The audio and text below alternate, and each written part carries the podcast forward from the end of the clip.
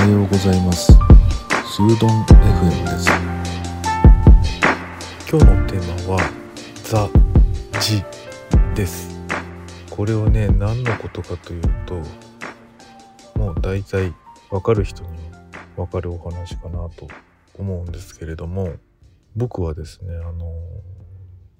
結構長い間あのお尻の字とね共存してるっていうか何て言うの？長いことずっと字を患ってますね。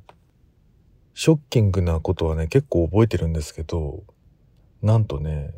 大学の卒業式の日にねお尻から血が出たんですよね。あの卒業式だから当然ちょっとねこうジャケットとかきれいめの格好をして謝恩会みたいなやつに行くんですけども学校とは違うところにお出かけするんですよね。でその日のねちょうど出かける直前ですね。いつも着ないワイシャツを着てスーツを着て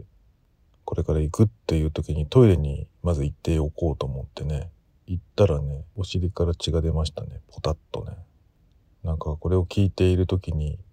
ご飯を食べてる人ごめんなさいね。それでねまあそれからすごい長い付き合いをしてるわけなんですけどあの決まってねひどくなる瞬間っていうのがあるんですよね。でそれがアルコールを体に入れた時ですね。お酒を飲んだ後ってねどうしてもね血が出やすいっていう状態が続くというか悪化するんですよね。東京でね暮らしてた時にね何回かその悪化するシーズンがあって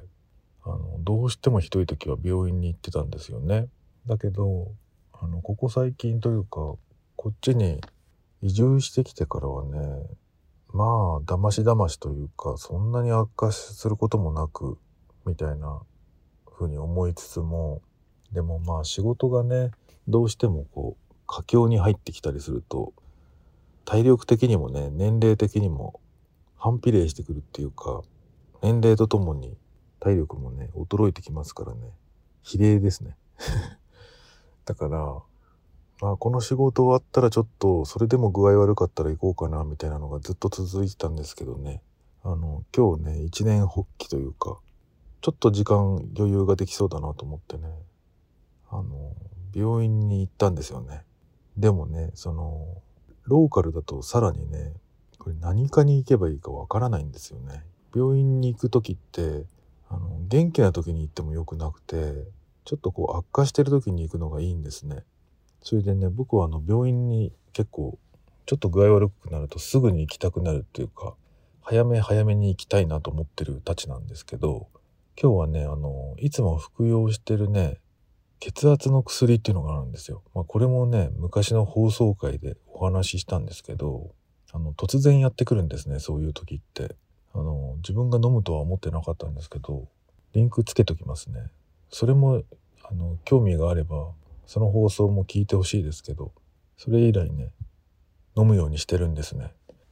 血圧の薬はねまあ結構あのたくさんの量を1回に行くといただけるので2ヶ月ぐらいかな。それぐらいに一遍ぐらいの割合でなくなると行くっていう感じなんですね。であの僕思い思いついたことがあってわからないことはプロに聞くのが一番いいだろうなと思ってそのいつもかかりつけになっているその血圧の薬を処方してくれる先生にね血圧の話以外にねちょっとね先生にあの相談があるんですって言ってねあの実はね僕字なんですけどねあのどこの病院に行っていいかわからないんですけどここの土地だとどこに行けばいいですかみたいな感じでねあのなんなら紹介していただけませんか？みたいな感じで。よくあの大きい病院にねあの紹介する時って紹介料って言って大体5,000円とか取られるんですけどそれでもいいと思ってお願いしようと思ったらあ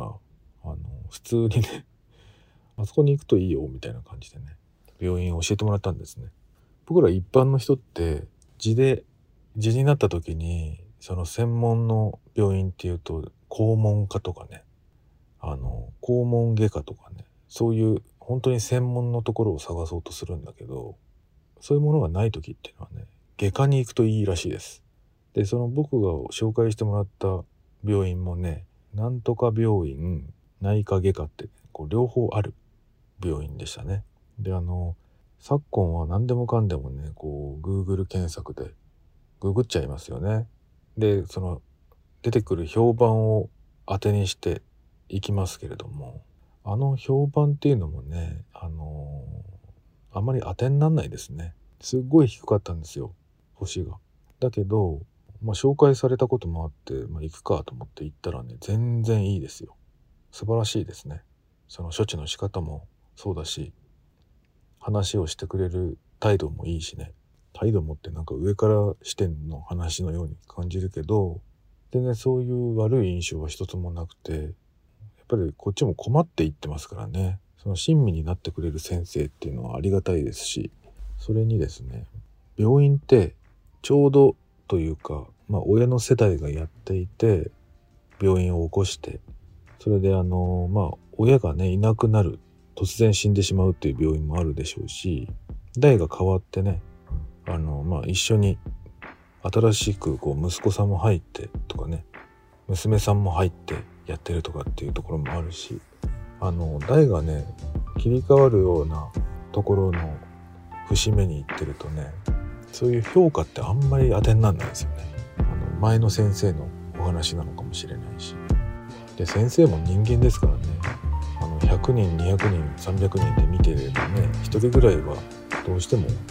あのあんまり印象の良くないこともたまたまなってしまうっていうケースもあるでしょうしね。こでのおすすめ。はね病院のことは他の病院の先生に聞いてみるっていうことはおすすめしてもらうっていうのはすごく理にかなってるんじゃないかなと思います。今日はねそういうお話ともう一つお話があってそのはいちょっと長くなってしまったので前編後編2回に分けたいと思います。今日はここまで。それではまた。